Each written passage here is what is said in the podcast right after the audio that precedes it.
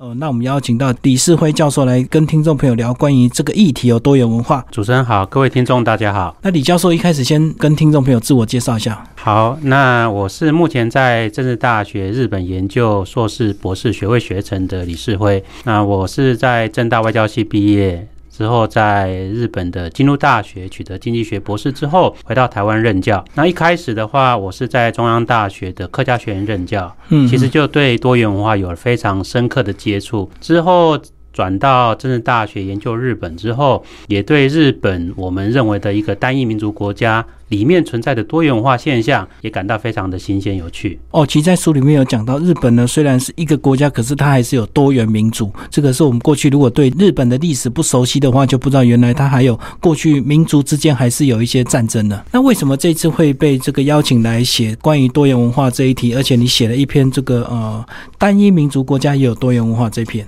呃，其实，呃，一开始是呃，原治大学的刘阿荣老师，然后呢，他觉得目前多元文化是全世界一个共通的重要的议题哦。嗯，那台湾其实也有或多或少有一些讨论跟理解，可是呢，把多元文化的现象变成一个专一书局。然后给国中、高中甚至大学生去做阅读的这个专书相对比较少，所以他就希望集合在各个领域里面有相关研究的老师，然后整理出一篇多元文化相关书籍，然后给这些呃青年学者，然后以及学生们能够在呃理解多元文化的时候有一个入门书。其实我觉得这八篇的这每一篇都可以单独写一本书，对不对？对，哎，这也是我们在写这本书的过程中，我们。第一个要考量的是它的呃深度，嗯嗯，所以呢，我们会把目前全世界所出现的这些多元化议题，把它慎选中，然后慎选筛选之后放进去。第二个，由于对象是呃高中生、大学生，所以呢，我们在用字遣词上面又要相对的浅显一点。所以我们在写作过程中，其实遇到了一些一些困难。就是怎么样把一本书的内容写成一篇文章，然后这个呃文字的语法用字呢又不能太难，因为毕竟是要给中学生看这样子。对对对对，主持人讲的非常非常好。那其实关于多元文化呢，这本书呃八个文章，呃是不是请李教授就是这个八篇是稍微简单帮我们介绍一下，为什么会精选这八个主题，从台湾的福尔摩沙一直讲到澳洲跟纽西兰的故事？呃，其实我们在选择这篇文章的时候，那应该是说撰写这些文章的时候，呃，主编其实。是一开始是把目前与台湾比较有关系的这些，或者是台湾人比较熟悉的这些国家先选出来，嗯，然后呢，再找呃，在这些领域里面，呃，老师们自己专长的部分，把它筛选出来。像其实，在岛内其实也有一些哦原住民的问题啊，对，然后那这个原住民的问题呢，其实在以前的研究。很多人其实都拿来跟澳洲或者是纽西兰的呃少数民族比较，特别是纽西兰毛利人比较。然后，那其实，在日本的话，他们会拿来跟爱努族的境遇做比较。嗯，所以这些民族其实，在这些先进国家中所面临到的这些待遇，以及但是多数族群对这些少数族群的对待的这些历史经验呢，其实可以给台湾的多元族群的相关政策一些重要参考。所以，这是这本书的一个很重要的出发点。所以等于他们接触多元民族比较早，所以那个他们的经验值得我们学习，就对。接触的话，我觉得就是看看各国的历史。不过呢，先进国家通常对于少数族群的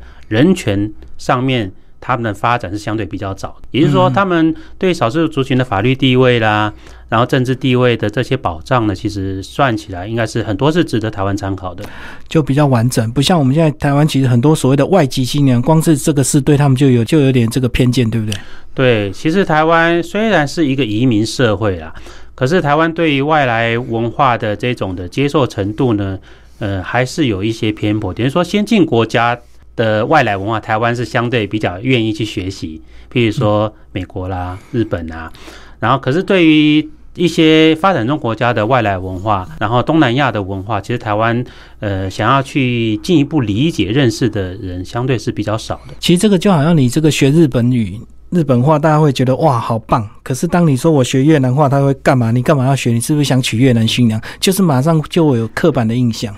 嗯，我觉得这个其实也是台湾。还未完完全的发展成一个呃，算是比较先进的多元化社会，但是台湾还有进步的空间。嗯，就是我们这个呃，整个社会还不够成熟了。对，会先用这个先进国家或者是开发中国家来判断他们的价值，这样子。嗯，我觉得确实是如此。不过台湾这几年的发展是进步的很快的。那其实八篇呢，从福尔摩沙讲到唐山过台湾，讲到这个外籍新娘，一直到最后这个南十日经下的故事，总共八篇。呃，非常推荐给我们的听众朋友，呃，找这本书仔细的阅读。那其实呢，呃，我们的李教授写了其中一篇呢，是单一民族国家也有多元文化。日本跟韩国是来帮我们这个呃仔细的介绍一下？日本跟韩国其实他们两个国家有很多这个历史是重叠，对不对？对，所以他们其实有很多文化是互相影响的。对，嗯嗯、其实如果从历史上面来看的话，日本跟韩国的关系大概远早于日本跟台湾的关系。嗯嗯嗯，我们都知道，对于现代或者是近代日本来讲，最重要的周边的两个国家其实就是朝鲜，哎，也就是现在的韩国嗯跟台湾。那日本也曾经因为要为了这两个地方，然后呢跟它的周边国家开战过对，啊。然后呢，这当然最主要是满清时期开战过，然后也跟俄罗斯开战过，所以呢，对于日本来讲，这两个国家都很重要。可是其中跟韩国的交流是相对比较早的，对对对，那如果从历史上来看的话，其实在这个蒙古时期，也就是忽必烈他统一整个中原地区的时候，一度要出兵攻打日本，嗯，然后可是呢，两次出兵都失败，然后都遇到了这个风灾，气候不佳。气候不佳，嗯所以这个风灾呢，日本认为是上天的帮忙，所以他称之为神风。然后之后，丰臣秀吉呢，在统一日本之后，他也出兵打了朝鲜半岛。嗯嗯，那明治维新之后，日本统一的全国之后，也开始往朝鲜半岛去，然后之后才发展成朝鲜变成日本的殖民地等等的，所以这两个关系是非常密切。而且，从如果从现代来看的话，呃，在日本的朝鲜人啊，就是属于朝鲜族的，在日本的人，目前为止大概有四十八万人。哦，蛮多的。对，那嗯四十八万人就是日本最大的少数族群，而且是定居的少数族群。所以呢，这些朝鲜人在日本发展出来的文化，嗯其实影响了日本的文化。其实最重要的，其实大家应该知道，就是饮食文化，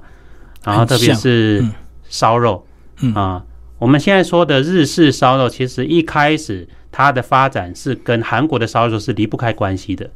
然后呢，多数的韩国人留选择留在日本之后，他唯一能够或是比较容易谋生的一个技术，其实就是烹饪。嗯所以他们就开了很多的这些烧肉店，然后呢，就慢慢成为影响日本饮食文化的一部分。然后就是因为日本人爱吃之后，这个久了就变成日式烧肉这样子。那引进台湾，因为台湾比较早接触的是日本的饮食啊，嗯嗯，所以这些日本的饮食到了台湾之后呢，我们就会认为烧肉是日本的东西。可是当大概最近几年韩国韩流也到台湾之后，其实大家才会开始区分日式烧肉跟韩式烧肉的差别。好，那李教授写的是这一篇呢，那帮我们讲讲日本它也有多元民族这个多元文化的问题，就是呃最难的从这个呃琉球对不对，一直到最北的这个呃原来北海道之前也不算日本，后来才被并进去哦。对，嗯其实琉球跟那个北海道都是在明治维新之后才被划归正式划归日本的国土了。嗯然后那北海道的话，它有少数族群是爱女族，爱女族跟大和民族是不一样的民族。嗯在日本历史上，其实这两个呃族群应该是大和民族，然后不断的往爱努族的这个生存地区迈进嘛，是所以就慢慢的把他们赶到了北海道的地方。然后那，琉球的话，在更早之前还是琉球王国，它是一个独立的王国。对，然后呢，它原本是隶属，应该是说是呃清朝的藩属国。嗯然后日本在明治维新之后往南发展，然后就先把琉球给并吞下来了，所以琉球也开始划归成这个日本的一个疆域了。所以这两个地区的少数族群呢，他们还是依旧拥有他们的不同的饮食文化或者是生活文化。那可是呢，在面对主流主流族群大和民族的这个强势下，他们必须要选择就是。进入到主流主流社会里面，所以可能有些部分的爱努族他就不愿意表现出自己的族群的倾向，嗯然后呢就选择同化或者是规划。那为什么爱奴族没有这个想要独立的声音？那琉球一直喊着要独立的声音这么大，或者差别在哪里？呃，应该是目前琉球长期以来，琉球被认为是一个日本换取安全的一个牺牲品，它是一个贡品。嗯。也就是说，驻日美军呢，绝大部分的士兵呢跟武器都是放在冲绳地区，嗯然后呢，过去以来，这些驻日美军在冲绳地区又发生过很多的社会的案件，对司法案件，对，然后呢，那或者是这个飞机起降啦、操练啊所造成的噪音等等的问题，都干扰了冲绳人的生活。然后冲绳人也非常担心，说一旦发生战争，这些军事基地一定是率先被攻击的目标。对对对，所以呢，那琉球人就会遭受到很大的损失。另外一个最重要一点，其实，在二次世界大战的时候，然后呢，这个日本的本土其实没有被美军登陆过。嗯。啊，然后那但是琉球呢，曾经发生过这个登陆的作战，对。琉球人死的非常非常多。我看一个数据，大概死了超过差不多十万人左右。嗯。你说琉球人为了日本大和民族流血牺牲就牺牲了，可是他们在战后竟然还要持续的为日本牺牲这件事，很多的比较年纪比较大的琉球琉球人，他其实是认为不应该这样子。可相对他们福利有没有比较好？这个大和民族有没有对他们好一点？确实，如果从政治的角度来看的话，呃，日本每年会编预算啊，嗯特别预算给琉球，也就是说，因为你驻日美军在这里，所以呢，为了弥补你们生活上面不便，我就特别预算给琉球。然后呢，去做一些建设啦，增加一些福利啊。然后那可是有些琉球人觉得，怎么可以用钱来换？就不领情就对了。对，所以他们琉球对于的日本本土，他们还是有一些距离的。然后那琉球其实会认为他们反而跟台湾比较近。嗯他们其实很多的饮食文化，我之前也有问过那个就是研究琉球的老师，他说，嗯，琉球的很多的饮食文化其实反而跟台湾比较接近，嗯比较是海岛南国的这些饮食文化。所以他情感上比较 靠台湾就对。情感上的话，当然日本也非常非常的努力的，希望能够把琉球拉到他自己的这个文化圈里面嘛。但是就是这个可能还需要一些时间，等于是老一代的还很这个有点被怀恨，说他们这个被并入日本的这个下面就对，对，其实还需要一点时间。嗯，所谓的琉球独立运动叫做琉独嘛，其实在琉球地区还是有一些些的这个活动啦。然后可是呢，就不会像台独，台湾也有台独运动，嗯嗯然后其实香港也有港独运动，其实全世界各地都有一些独立运动，就不像这些独立运动，呃，比较获得重视，其实是相对比较弱势的。哦，所以可能大家生活过得不错就算了。对，也也许也是日本政府确实是花了很多的政策啦、文化上面去妥善处理这个问题。然后讲一下这个韩国的，韩国也有这个多元文化的问题。对，其实如果我们从国际上面媒体或者是台湾媒体看到韩国，会认为这个朝鲜族嘛，他们是非常单一的。然后韩国对于自己的民族性又非常的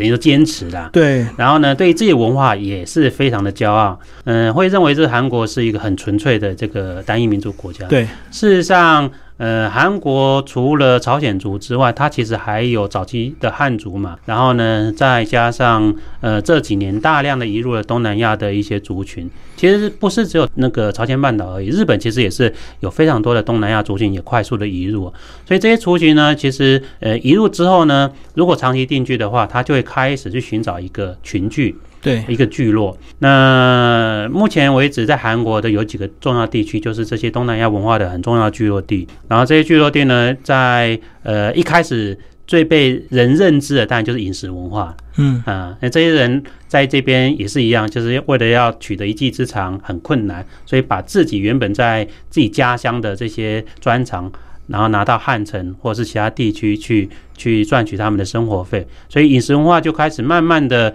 让韩国的原本单一的统一的这种呃族群文化，慢慢出现了这个不一样的发展。那其实东南亚国家很多这个女孩子嫁到日本、韩国的也是很多，对不对？对而且她们好像嫁的比台湾早一些，对，呃，韩国的话是还蛮明显的，日本相对比较比较少一点。日本之所以比较少的很重要原因，就是因为日本社会啊，它的这个排他性是很强啊。嗯当然，我们也不能说韩国不强，可是日本确实很强。那像我自己在这个京都念书嘛，然后在京都大学念书的过程中，也认识非常多的这些在京都的一些嗯呃长期居住的这些日本人，或者他们的祖先就是在京都已经定居了好几代。那他们这些京都人，他们也是非常的骄傲，因为京都是首都嘛，啊，长期以来首都。嗯，然后呢，呃又有非常非常这个呃非常完整的日本文化，然后他们很多人都是这个贵族的后裔，就自我优越感对。所以他们不仅对外国人，对这个以其他日本人，他们也是有一点日文叫做 “uwe kara message”，就是从从上面来看你的意思。嗯嗯所以那再加上日本这些社区的互助组织啦，像如果你假设了哈，日本一个男生娶了一个东南亚的女生。然后呢，他住在他的这个社区里面。然后那通常男生就要每天的去上班嘛。对。然后呢，跟社区互动的重要的任务就会交给了这个女生太太。然后这个女生呢，如果她是外国人的话，她很容易很容易被排挤、被歧视，就对。对，其实这是日本社会的一个很很严重的问题。哎，那我们所熟知的霸凌问题就是这样啊。在日本的话，霸凌问题是很严重的。那它有一点跟我们想象中的霸凌不一样。那在日本的话，只要你跟别人不一样，你就很容易受到霸凌。所以说，如果你长得特别高、长得特别矮、长得特别胖或长得特别瘦，成绩特别好或成绩特别差，太突出都不行，太突出都很容易被成为霸凌的对象。所以这些如果有日本人娶的这些外籍新娘，在日本社会的话，他的互动会更加困难。哦，很难混下去，就对。好，那为什么韩国就那么多？那其实，呃，从这个角度来看的话，应该是这样说：韩国有跟我觉得跟台湾非常接近哦。一开始是有这个社会需求，嗯，就是说很多人娶不到老婆，娶不到老婆。对。然后呢，这时候刚好东南亚国家有有一些这样的一种的供给产生。我们说的供给，也许呃比较，反正就是有这种需求跟供给的现象产生。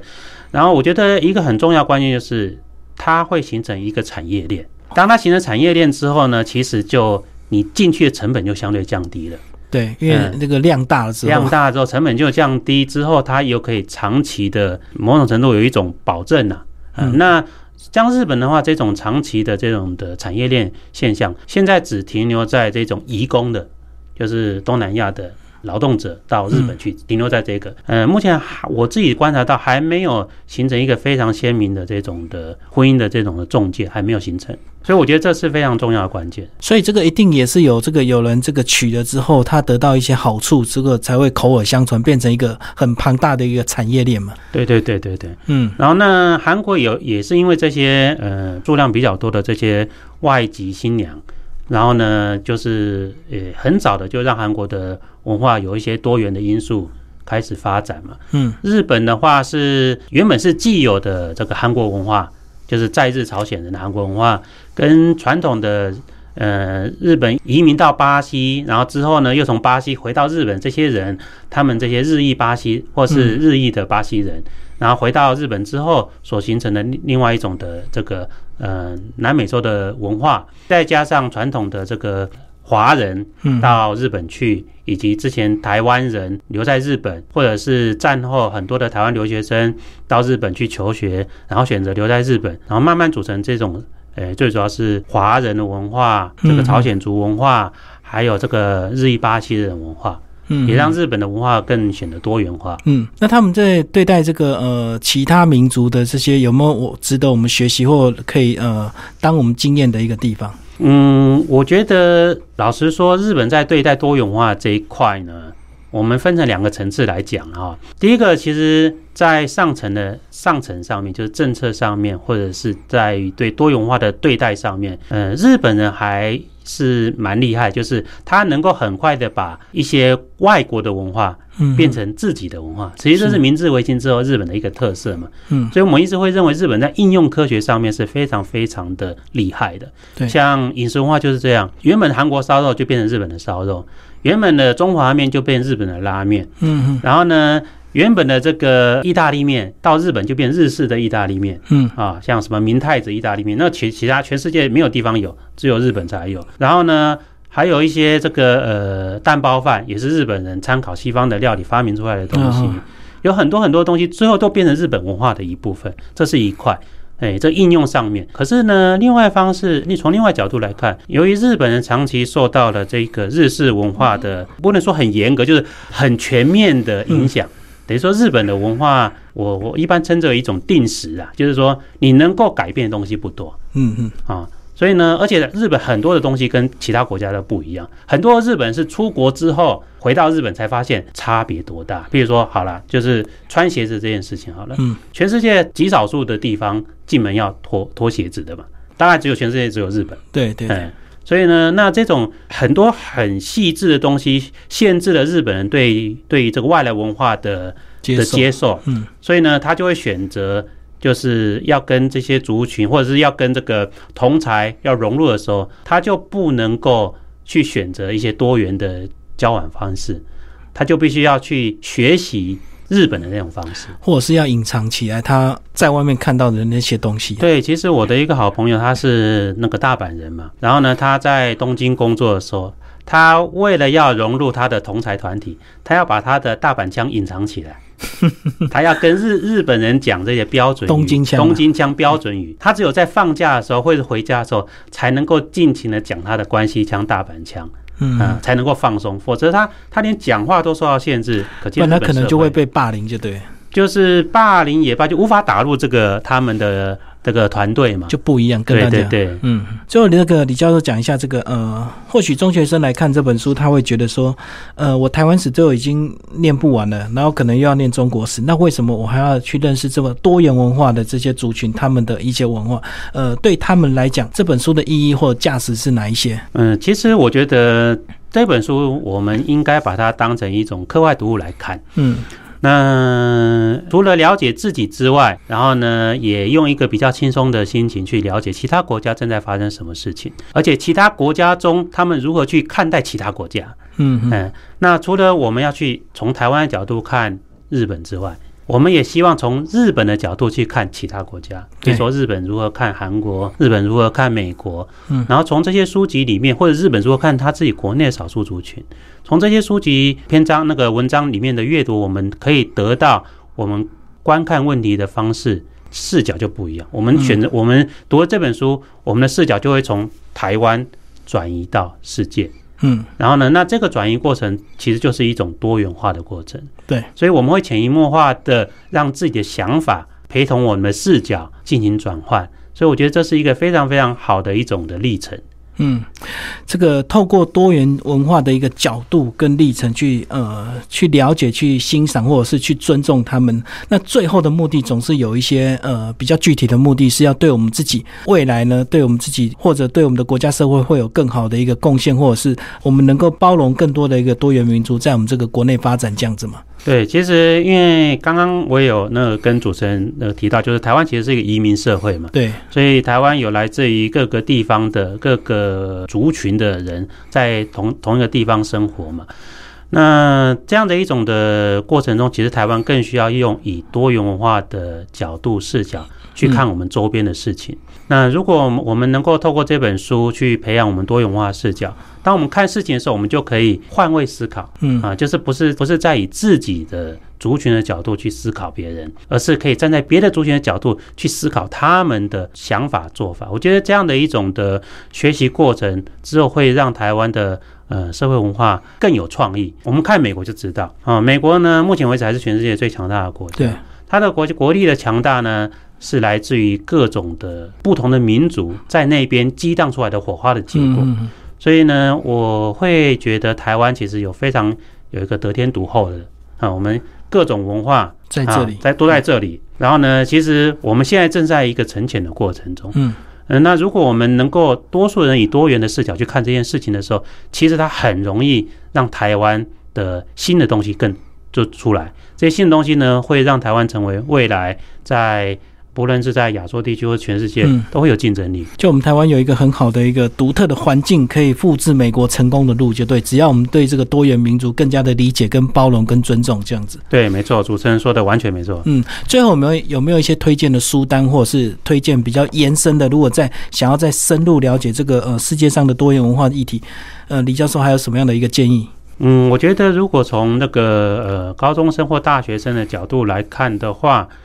嗯，目前的话，台湾的有一些大学的老师，他的一些专门著作，其实是我觉得还蛮值得推荐的哦。就很经典，就对。对。然后呢，那我觉得各位如果有兴趣的话，可以先选择单一族群的东西来看，嗯嗯比如说客家族群的相关研究。那在中央大学有客家学院，然后呢，这个交通大学跟联合大学都有，老师们都会针对于从呃很多老师他不一定是客家人，嗯，可是呢，他是从研究者的角度去看客家族群在台湾目前发展的一些一些地位嘛。然后呢，有一些老师是从原住民角度去做研究，然后呢，也有一些老师是从那个呃新住民的，然后呢，从那个东南亚族群在台湾的发展。我觉得可以先选择自己觉得有兴趣的族群的相关研究，看看这些研究研究学者他如何去思考这些少数族群在台湾的一些发展。所以这样子，透过这样对他们的理解跟认识之后，其其实也许以后台湾的一些问题，我们可以用多元文化的一个角度来解决，对不对？因为如果我们用自己的思维或自己的一个方式，或许很多遇到困难的时候，可能无法解决。